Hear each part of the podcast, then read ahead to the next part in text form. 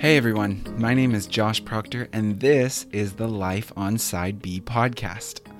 On this podcast, we are going to discuss, as the name pretty much clearly states, what life as Side B LGBT Christians is really like. For those of you who don't know, Side B is a term used to refer to Christians who are LGBT, attracted to the same sex, or have gender dysphoria, yet hold a traditional view of sexuality and marriage, and therefore live according to that view. Every episode, I will be talking with different Side B Christians about different aspects of their life, faith, and experiences. My goal with this podcast is to show that being Side B is not this depressing life of self hatred and loneliness, but rather, it can be pretty dang beautiful and amazing. Now, every season, we will be focusing on a different theme of sexuality and faith issues related to the lives of Side B Christians. This season, though, I am really excited because we are going to be looking at different ways Side B Christians live out their sexuality and find intimacy and community. I hope that through this season, you will be able to see that there are so many different ways that Side B Christians can live with joy within their faith. Today, we're going to be talking with Meg Botts, who is a dear friend of mine, on her experience in communal living. We talked over Zoom together, so the audio quality at times may not be perfect. So if you got a problem with it, sorry, we do our best. But I still want to encourage you to hear everything Meg has to say because it is really impactful and we can all learn a thing or two, and I know I did. So, with that, let's head into today's episode.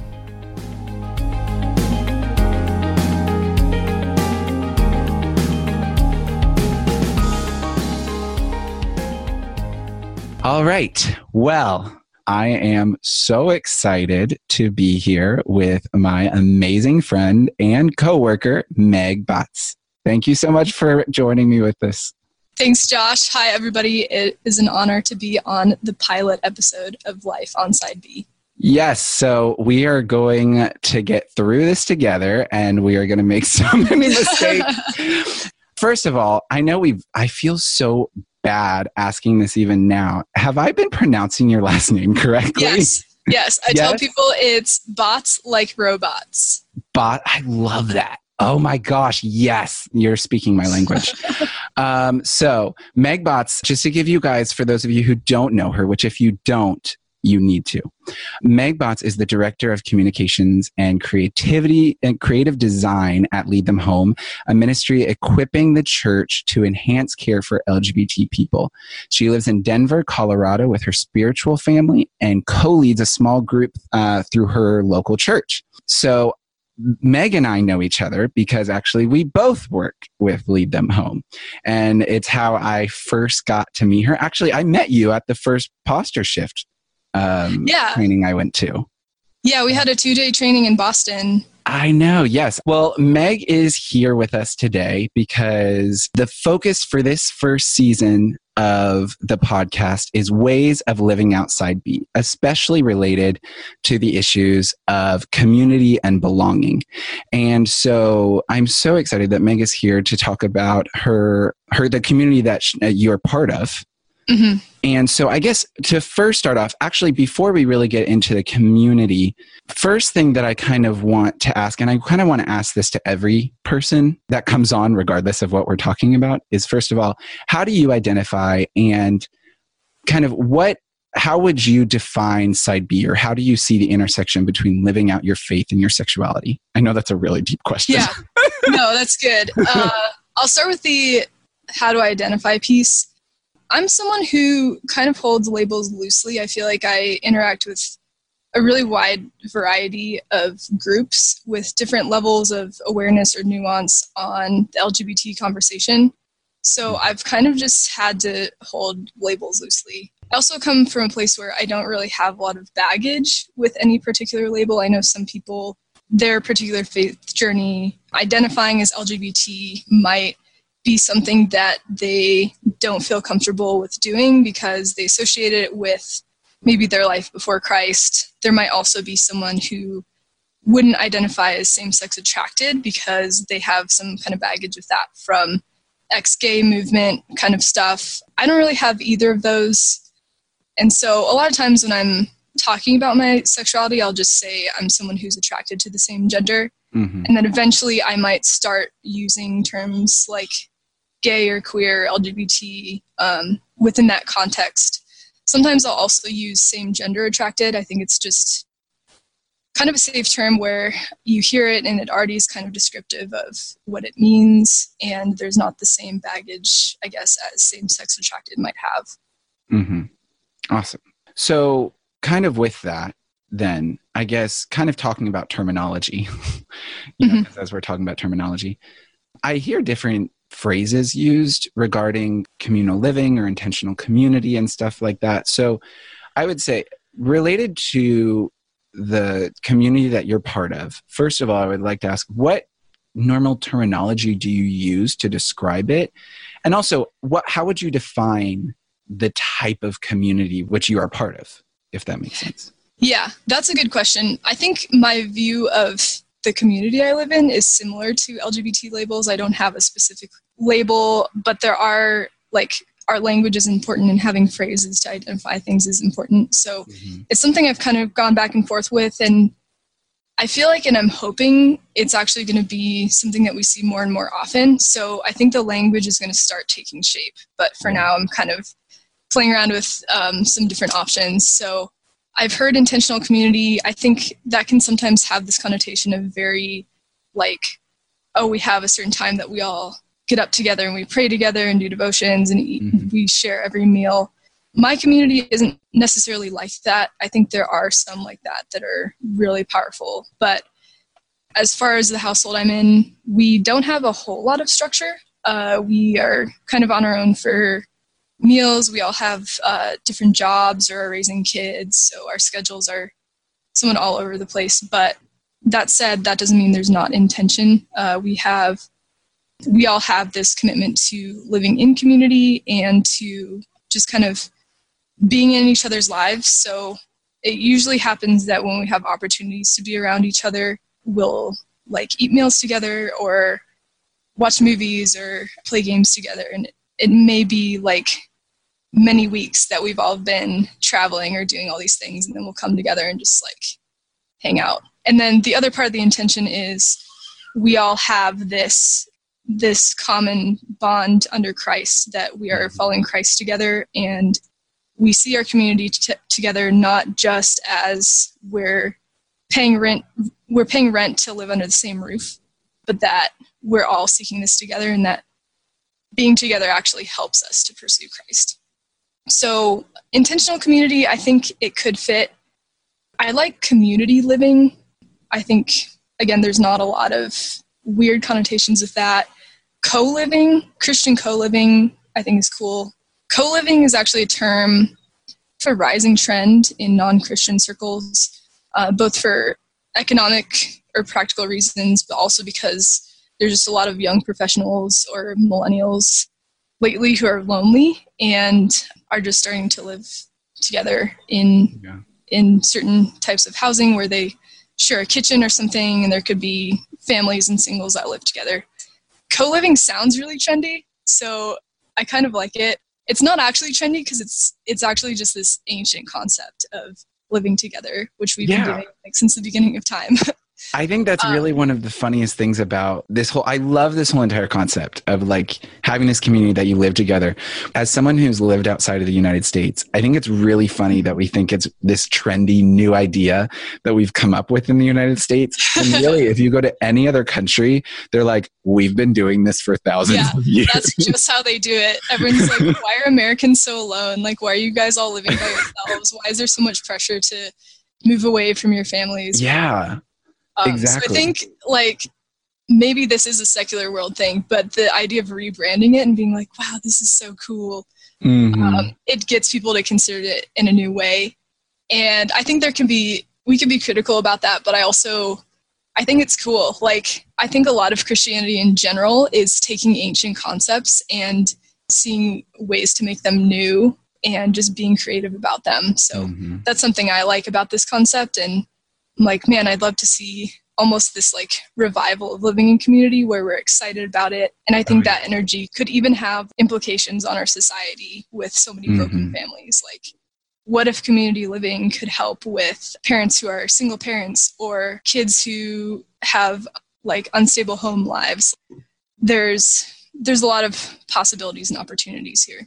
Oh yeah, absolutely. It's really funny because I was actually just talking to a psychiatrist earlier today about how, you know, in the United States we have this epidemic of loneliness because like you said we have this idea that everyone has to move out of their house. Everyone has to buy their own home and and be separate and maybe come together every so often, but you're supposed to have your own space. We we cherish that individuality but yeah. for the forsaking of community. Going back to yours, so can you explain kind of how you found your community, or or if you were one of the original people that came to bring it together, how did you create it? Yeah, my community that I'm living in right now is a total godsend.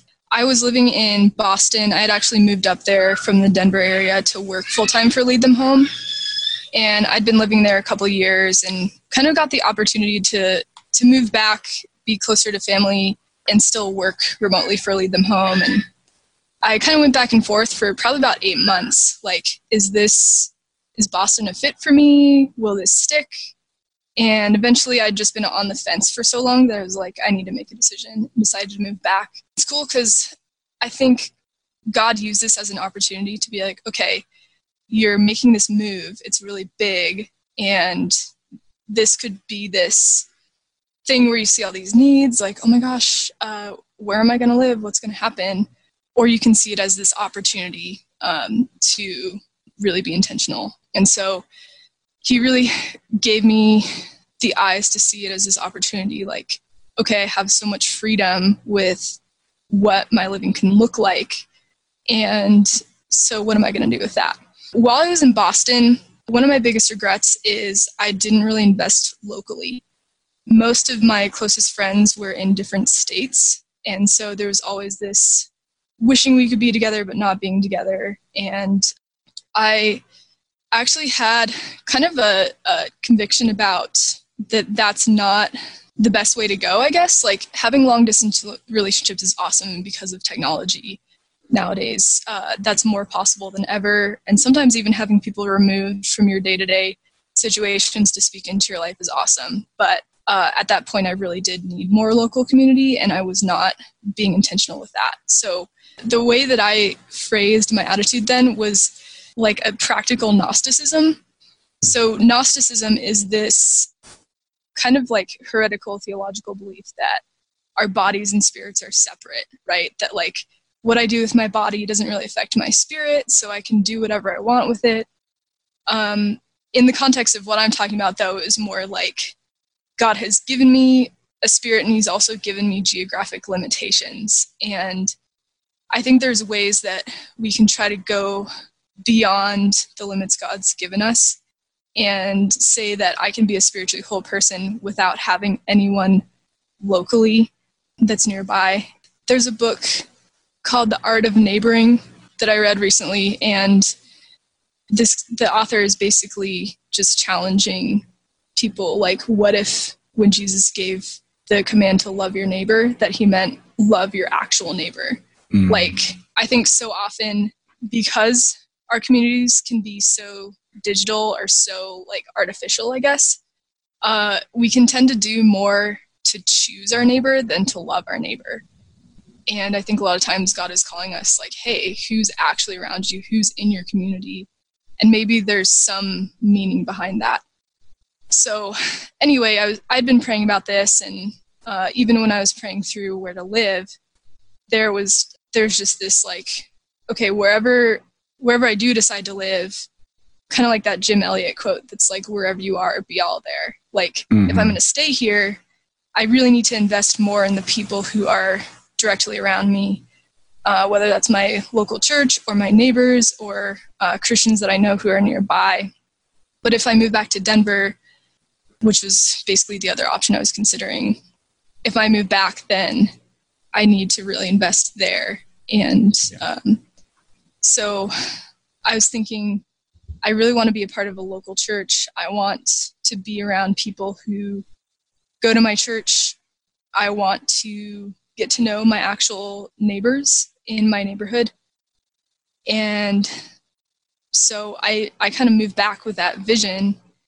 And then I just had uh, whatever opportunities were available. So for a while, like most of the opportunities were the typical young professional, like group of roommates, uh, focused on their careers, but that just happened to be living together.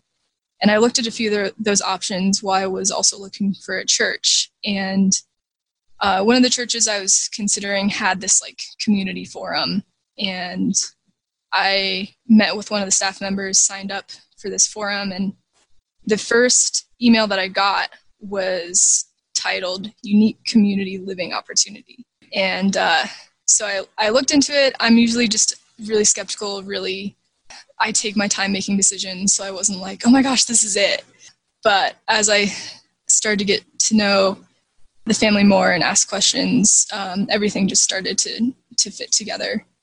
I had talked to the woman who is she's the wife and mom in the family that I live with and I was telling her about my vision for family and she was like, "Oh my gosh, we've never actually met someone who has this same vision that we have." Mm. So there was automatically awesome. that that shared vision for pursuing Christ together in community.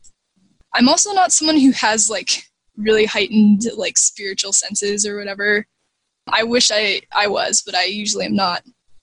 But the first time I visited this house and walked through the door, I just had this sense of this is your home. Like this mm. is this is where you belong. So after I asked all the logistical questions I could ask, I ran out of questions and I was like, okay, I guess I'm going to kind of try this. And another important part of this is as I was making this decision to move back to Denver, I was reading Nate Collins' book, All But Invisible uh, which shout is out to Nate. Hello. Yes, yeah, yeah. and that was actually a, a really big part of me considering this. There's a section in his book that talks about different vocations of celibacy, and one is single celibacy, which is what we usually think of with celibacy, like you're living on your own, uh, you're not really um, committed to any one person or group of people per se.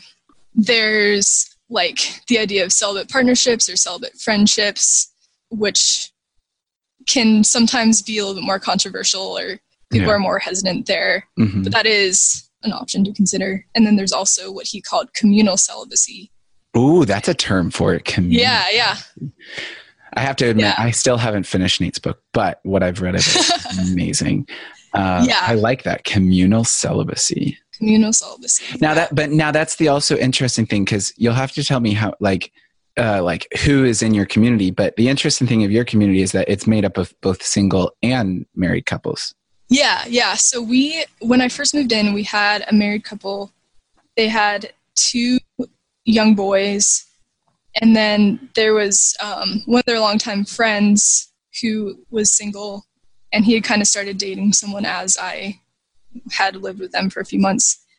And then there's another woman who's a couple years younger than me, and she's actually the niece of the wife, but they're they're fairly close in age. Mm-hmm. Um, so they all that's like kind of how they started living together. They all either were related or just longtime friends, and I was yeah. kind of the noob.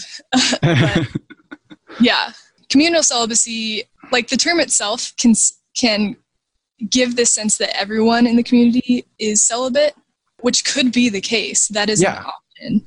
I've also heard the term communal living, which mm-hmm. I think makes sense. But yes. the word communal also can be like it somewhat reminds me of a commune. So I well, just hey, yeah. Yeah, but I totally get what you mean about communal celibacy, which I think is really a huge point, especially being side B, because I think a lot of times when we as side B LGBT people, and mm-hmm. we're considering what it means to live out like, okay, this is my belief and my conviction on sexuality, on marriage. And normally our, our mind automatically goes to, I'm going to be alone forever. Yes. And, And- speaking of all these Yeah. language connotations, celibacy, that's what people think. They're like, exactly. oh my gosh, I'm never going to have sex. I'm always going to be my, by myself. I'm going to be like this old cat lady knitting away my sexual frustrations. Yeah. And that's another thing that I believe about language is that it's one of many things in our culture that can either lean towards decay or be redeemed. And Yes. I'd like to see the word celibacy redeemed to yes. be this word that's all about exclusion, what you can't do, Mhm. but the things that you are positively and actively pursuing. Absolutely. I even know- have this joke that I want to redeem the word spinster, which is an outdated term for like a woman who never gets married, which is the nightmare of like every 1800s woman or whatever. But Just it kind of sounds like hipster. I think it. it's kind of like if it didn't have that connotation to it, it could be a really cool word. So I could totally know see that word being like renewed. Like, yes, I am because it almost it sounds so much like hipster. I Yeah. could just see it just becoming like, yes, I am a spinster. And Yes. what? Like, oh my gosh, that is so spinster awesome. goals. That is awesome. yeah, I didn't choose the spinster life. Actually, oh wait, I did. I did choose it. It chose me. Well, I think it also kind of like what you were talking about is it, I, I can't I, I think it was Nate Collins who one time said it, and uh, if I find that I'm wrong, I'll, I'll, I will correct it. But I love how he said like the thing that we need to do is find the the church, the conservative church, has been so good at finding the no for LGBT people yeah, no you can't do this no you can't do that no you and that's not even Mhm. honestly just lgbt people we're so good at, at telling people what they can't do and yeah. I think especially in the realm of the no. sexuality, yes frame it exactly. negatively, like, okay, kids, we're gonna learn about sex. Here's all the bad things. here's all the bad things that you do. can't do Yeah, and in reality, like, sex is a gift from God, and if we can frame it positively and share that vision of here's all that it can be and should be, and that God made it to be, and that's beautiful. And to, in order to celebrate that, we also need to look at what is the best context for that. And. I'd like to see celibacy like that too. It's not like, oh, here's all the things you can't do, but like, here's the beauty of singleness and celibacy, and here's like, Jesus lived this life, and look how abundant and significant and God honoring that life was. yeah And then we can look at the limits of that through the framework of the beauty of what that looks Mhm. like. well yeah and i think that's like a great transition into because i also wanted to get your thoughts on how do you see the bible connecting to your view on communal living because obviously Yes. you know the bible loves to talk about communal living but i would just love to hear about Mhm. how that how Yeah. that has played a part in your whole thing I love that question. Let's see. I think for when it comes to especially like LGBT sexuality, a lot of people they're like, oh, the only time the Bible mentions that is these like six verses or whatever. hmm And when I look at my views on sexuality, I don't, I was never really super influenced by those six verses. I know people have a lot of opinions about them, but when I formed my own views about sexuality, it was always more about this greater narrative in the scriptures. Mhm. About, I guess, starting in Genesis, where there's this God who exists as Trinity. And there's these three persons of the Trinity. They are perfectly unified as God, but they're also intrinsically different, and their love produces life in other people. And there's this openness, and there's this creativity, and this opportunity and possibility. And from that image stems humankind. And so there's male and female, and they're different, but they're also the same in a way that like no other animal was the same as Adam. Eve was this person who was just like Adam, but hmm but also different in a beautiful way. And so anyway, in the Old Testament I see a very biological representation of the Trinity. And I won't get super deep into like theology, the body, or things like that. But uh, I guess what I want to point out about the Old Testament is that God's promise tends to be passed down through biological family. So you Mhm. have the God of Abraham, Isaac, and Jacob. And there's this lineage and there's this biological, like, fulfilling of the commission mandate to be fruitful and multiply, right? Mm-hmm. So that happens for just hundreds and hundreds of years. And then Jesus comes and he was born into this biological lineage where there was this promise that was passed down through this people, through this family that became a tribe, that became a nation, that was set apart, and they were unique because of this biological thing. But when Jesus came, he had this totally different idea of family. You know, Jesus says, I didn't come to abolish the law, but to fulfill it. And I think in in a very real way, that was also what he did with family. So Jesus didn't get married, he didn't have kids. He was also the guy who people would say, Hey Jesus, your mother and brothers are here, and he would be like, My mother and brothers are the people who do the will of God. Oh my gosh, um, that passage, like when I read that passage, but like really read it, that was honestly one of the biggest ones that changed like my own personal. Yes. Yeah, it's revolutionary. And like everything Jesus did was revolutionary and also prophesied. So it wasn't, it shouldn't have been new. Yes. It was new and it's cool that it's new. But so he didn't, he didn't have this biological family. And it's not that Jesus is saying, oh, family's bad marriage is bad we should all just be single because marriage is bad because like no marriage was the first human relationship and it Yeah. existed before the fall and it's a good thing Mhm. but he's also saying with his life there's something more here and i'm not going to abolish biological family but there's something even greater than that Mhm. and that is the kingdom of god and the family of god and when you when you look at the sociological implications of that there was this there were the israelites and then there was like well there were there were the jews and then there were everyone else right? And there's this mm-hmm. huge separation and the jews were this amazing set apart people group with this really unique culture and traditions and they were seen as very clean and there were the gentiles who were this heathen group of people that were Yeah. separate. And the work that jesus did on the cross was basically to say my salvation is for everyone my family is for everyone. And this spirit of adoption by whom we cry abba father that is something that whether you're like biologically in god's family being descended from these patriarchs or whether you've been adopted in you're his family. So the cross is really unique too because what what god the father did is he saw he took his own begotten son which in our in our understanding would almost be like a biological son. And he traded this son for adopted sons and daughters. And he was basically saying i'm i'm almost going to forsake this directly begotten thing so that i can adopt you into my family in a real way. And so in looking at the new testament it's not that god's promise is brought through biological family but it's actually propagated through spiritual family. Mhm. and at, before jesus descends into heaven he has this kind of last will and testament. And he says you know go as you go make disciples of all nations and baptize them in the name of the father and the son and the holy spirit. So in that commission it's a similar commission to that original genesis commission mandate of be fruitful and multiply.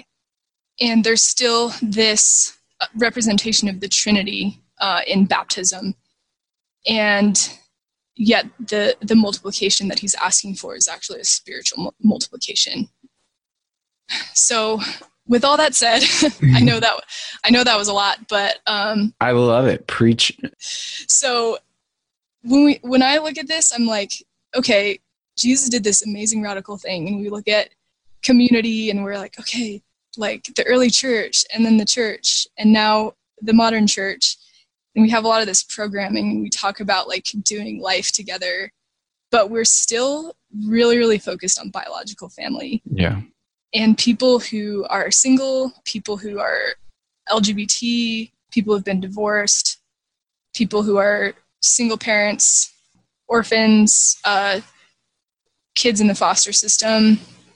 We we talk about wanting to care for them, but our the structure of our church family is still very nuclear.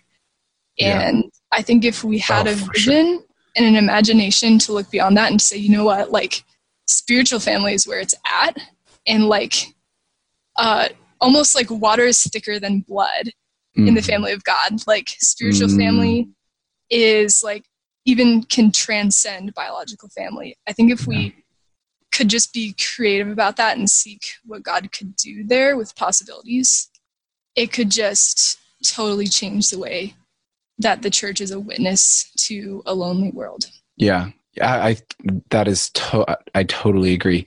You know, I it's funny when I started my studies in biblical studies. One of the things that revolutionized the way I read the Bible was when I realized learning Hebrew and Greek that a majority of the U's in in Hebrew and Greek, like when it's talking about like, do this, you are a kingdom of priests, you are children of God. All of Mhm. those U's are plural. They're Mhm. y'alls. And I actually have a Yeah. friend who wanted to translate the Bible using y'all uh, every time there's a plural you because we don't have one in in in English like other than yeah, we don't. Uh, you know, Spanish has ustedes and and all of these other languages have. Vosotros certain yeah vosotros. And all of these different languages have different you plurals but english doesn't. And it's caused this whole entire idea that when we say you are uh, you are children of god we automatically take that in the individual way. I am a child of god. I I'm am a a priest. Yeah. I Jesus died for me. When we realize that if you read like books like Ephesians, the whole entire plan of reconciliation was the idea of creating a spiritual family. And so it's like Mhm. I think I totally love what you were saying about that the issue with the church is we're still so focused on family, like biological family, Mhm. above spiritual family. And I think on top of that, the other side is we get so focused on individual growth opposed to Yeah, communal growth. yeah. Like you focus on your growth, I'm going to focus on my spiritual growth. And because that's like, that's our culture. I'm going to focus on me, you focus on you, and we'll kind of come together Mhm. maybe for a Bible study or for church. Uh, when Yeah. it's really about like, if you see Ephesians, it's like Jesus died to bring you all into one family. Like that's literally what Paul says. Yeah. Uh, I mean, that's that's the summary version, but he is literally saying that. So I love that. Like, yes, yes to Jesus because he knew. Yes. Um, that is so good. And I guess this is even a question for me because I will admit when I first started learning about, you know, communal living, I was really fascinated by the idea. Idea. By the Mm. way, talking about wording, I love. I, I can't remember who. I'm going to think of it later. I know I am. But someone is in a communal living situation and refers to their community as a like a Protestant monastery yeah. or something. I've joked remember. with different friends and pastor friends about starting like a Protestant mon- monastery, Protestant nunnery, like Yes. having some kind of food truck associated with it just to make it extra trendy. exactly. I'm like, I, I can totally see that happening. And I guess, you know, with people like me who are fascinated by the idea, I don't have a communal, like, well, I'm, let me backtrack. I'm very blessed that I have a very, very close community in my area because that's, I live in a very small town in Florida. Mhm. But for those, the idea is just that for those of us who are interested in communal living, what would be your recommendations for those who like kind of want to find one or want Yeah. to be in that? Yeah, that's a good question. I think where I want to start is just to say community living isn't going to solve all your problems. It's difficult. It's something that it grows over time. Like when I first moved in, I had a really hard time. I was trying to fit in. I didn't know if people would like me. And I think, especially with sexuality, I was like, are people going to accept me here? Are they going to think that I'm really weird or like extra sinful or whatever? And they, they ended up being awesome about it. But um, I'll just say, I think a lot of times we can look to marriage and be like, yes, marriage is it. Like once I'm married, I will have arrived, or like once I once I finally have kids, everything will be great. I'll I'll have all of my relational needs. I'll have this family around me. And as we know, marriage and family are so good and they're a gift from God and they they have such a redemptive opportunity to them but we also know so much so much of the world's brokenness and hurt and pain also often stems from that. A lot of us have baggage from our families growing up. Uh, a lot of us have had a lot of struggles in romantic relationships or things like that. And I, I think the same is true for community living. So mm-hmm. it's not that, oh my gosh, everyone should do this and just jump into it and it's all going to be great. But what I do want to say about community living is it's this beautiful option. And if you can do it well, then it can be a beautiful thing. Well, then actually, let's, ex- if we can't, before we get to the recommendations on finding it, actually, sure. that's a really good point. Is what would you say are the biggest challenges that you've come across in communal sure, living yeah. as well as like the benefits like the greatest benefits you found? Yeah so i am a really intense introvert. Yeah. Which you may not guess i try to be a high functioning introvert and be around a lot of people but i need time to myself. I need a lot of time to process. I need to be alone. I need time to read or write or else i just don't feel like myself and i like forget who i mm-hmm. am. It's really bad. And i think like most people that I meet are not like, oh yeah, I'm so excited about this topic of communal celibacy. It's more like, I don't think I could do that. Like there's all these hangups about it. And some people are like, oh, I just really need my space, or I don't like being around people, or like, ew, I don't want to be around children or whatever. um, which I understand all those. Like I being an introvert, it's sometimes hard sharing space with people or finding like a place to just be whether it's being alone like with myself or like in the presence of god that space can be hard to find. Another big thing about living in community is there's conflict. And i think anytime you bring broken people together in any kind of close way there's going to be conflict. So i don't think there's really a way to avoid it unless you avoid being close to people. Yeah yeah. Uh, so when you're close to people in community just like if you were partnered with someone or married or even just living with roommates, there's going to be conflict. There's, gonna, think, there's um, always going to be conflict. Exactly. Yeah. So I think, yeah, learn to be someone yourself who who can have those crucial conversations, who knows how to handle conflict. I don't think you necessarily have to be someone who likes conflict because usually liking conflict, yeah, like probably there's something else wrong with you. but, uh, but I think it's easier to be passive aggressive or to be like, oh, I'm just gonna like pretend I don't care that I don't know this person didn't do their dishes or whatever. It's always about dishes, right, in the house. Yes. um, I don't know why. Like I lived in a I I lived in a house in Orlando for a while and it's so funny how the kitchen can be such a communal place, yet it can be such the stir of so many conflicts. Yeah. Like if you're if you're concerned about how your community is doing, like check the status of your kitchen. Oh my gosh, yes. That is such that is a good point. Like how do you handle conflict in the kitchen? And mm. if you can handle that well, like see if you can apply that to other places. Yes. Yeah, that is that's a really good point. I love that. So I think that I think that works with pretty much any living situation. Like you said, any living situation, living with family, living with a partner, living with mm-hmm. just roommates, like that that connects with everyone. So that is a really yeah. good point. Yeah. So then with that, then for the people who are interested, what would be your recommendations for people who are interested in communal living? Yeah honestly, I think it's difficult to direct people because right now I don't think necessarily a lot of people do have a vision for community. And mm-hmm. like anything, you can't do it just by yourself.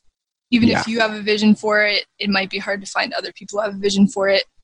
Also, I think like especially for a lot of celibate people I know, like we either want to be really, really committed or we want to settle down or we want to find like the people we'll be with forever or like the people we're going to lay our lives down for for like yes. the rest of our lives and i would just say go into it with open expectations and accepting other people where they are if their expectations are different.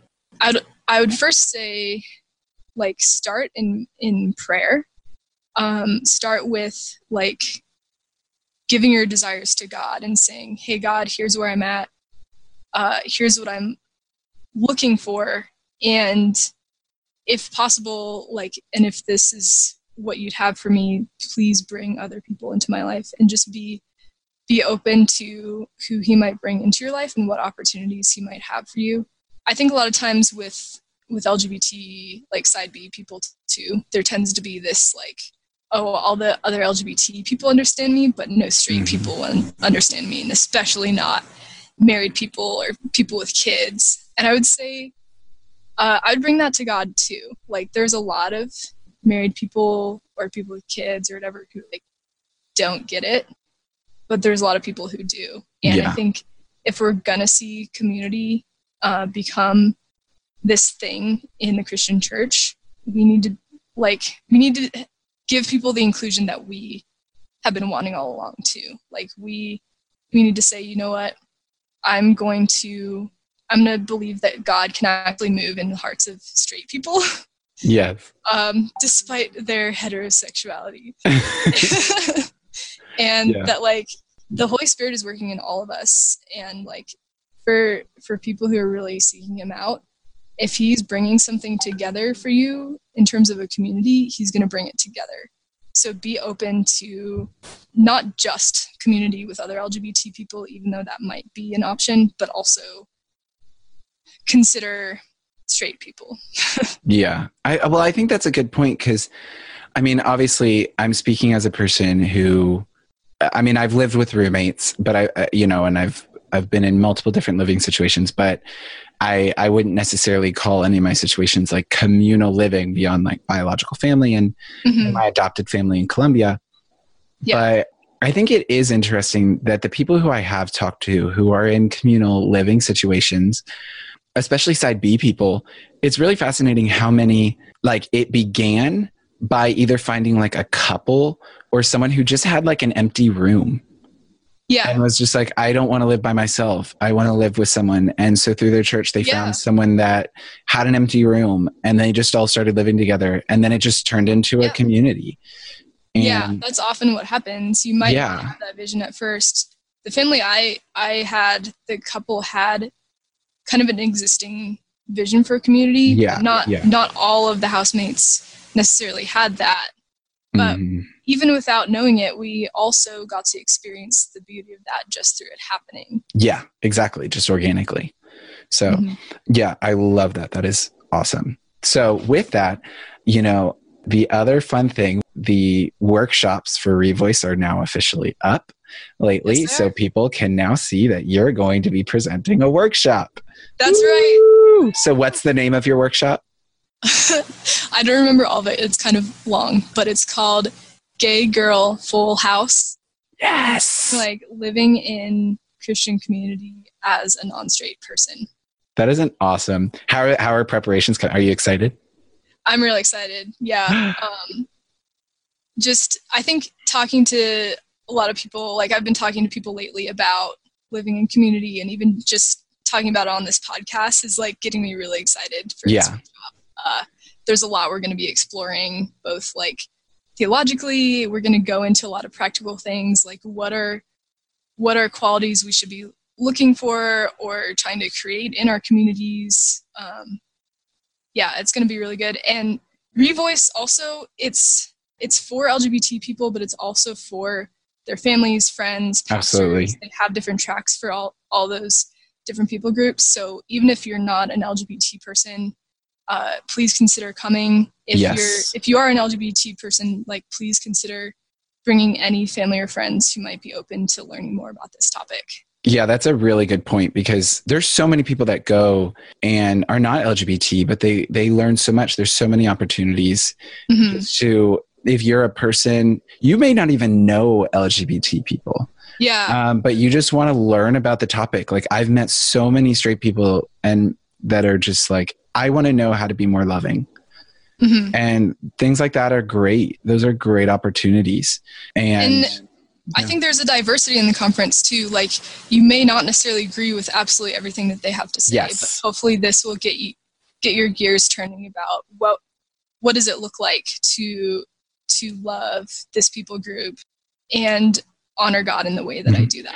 and and that's actually a really good point. point and that brings me also to something that i want to share with everyone even about this podcast um, because over the next episodes for this season uh, we're going to be talking with a lot of different people from a lot of different perspectives all of them are side b but there's multiple things that every single person sees differently or disagrees on or has come to a different way within the traditional perspective of marriage of being able to live that out and so i think that even in the workshops of revoice or, or on this on this podcast or just the people we interact with it's really good to just to be able to hear and, and learn and, and hear people's uh, experiences even if you just necessarily may not agree personally for your own life or or just in general. So that's really good. And so i'm really excited about that. Also uh, also lead them home the ministry that uh, meg and i are a part of are, is also going to be doing to well a pre-conference and a workshop which is great and we're excited about that as well. But i can't wait. So uh, if any of you guys listening if you really want to learn more about this and you want to hear more from meg then first of all you need to come to revoice because not only will you be able to hear her in a workshop you'll probably be able to meet her uh, you'll just have to let her ha- since she's an introvert you might have to let her have her Yes. personal time Might have to chase me down or like let me go take a nap. I know, but I think that was one of the funniest things. You know, I'm gonna I'm gonna be honest. I don't know if I've ever brought this up to you. I am I am normally what I call tell people like an introvert extrovert. Like I am very ambivert? Improv. Oh, I like that. What did you say? Ambivert. Imbivert. Imbivert. Yeah. Oh. I have a family member who's an ambivert. Ah. She she recharges from being around people, but she also like needs alone time. Yes, that is me. And so people get surprised by that. But then I also remember when we first started interacting in person, because you're such an introvert, I was like, does she not like me? Which I love you. It's Yeah. really, really hard for me to not like someone. Oh yeah. No, that I have learned that. But yeah, everyone, please come to Revoice. If you want to learn more about this topic, she's going to be doing a amazing workshop and which I am excited for. Well, I'm so glad. I'm glad, so glad you were on the first episode. We're going to look back Yeah. at this. We are so going to look back at this when Life on Side B has 10 million followers, which I'm sure is going to happen in the next year or two. Absolutely. Absolutely. We're going to go back and look at do you remember that first episode? We killed it. or I'll be like, that was awesome, but then I said this one thing that I will regret forever. I know. and it's all on tape. Yeah. Uh, yes, exactly. And uh, so I want to thank you all for listening. I want to thank Meg for being on here and and spending this time. Also, again, if you want to learn more also about communal living, uh, in our next episode, we are actually going to continue the conversation on this topic with my amazing friend Melinda, and I can't wait. So be listening for the next episode, and we'll talk to you soon.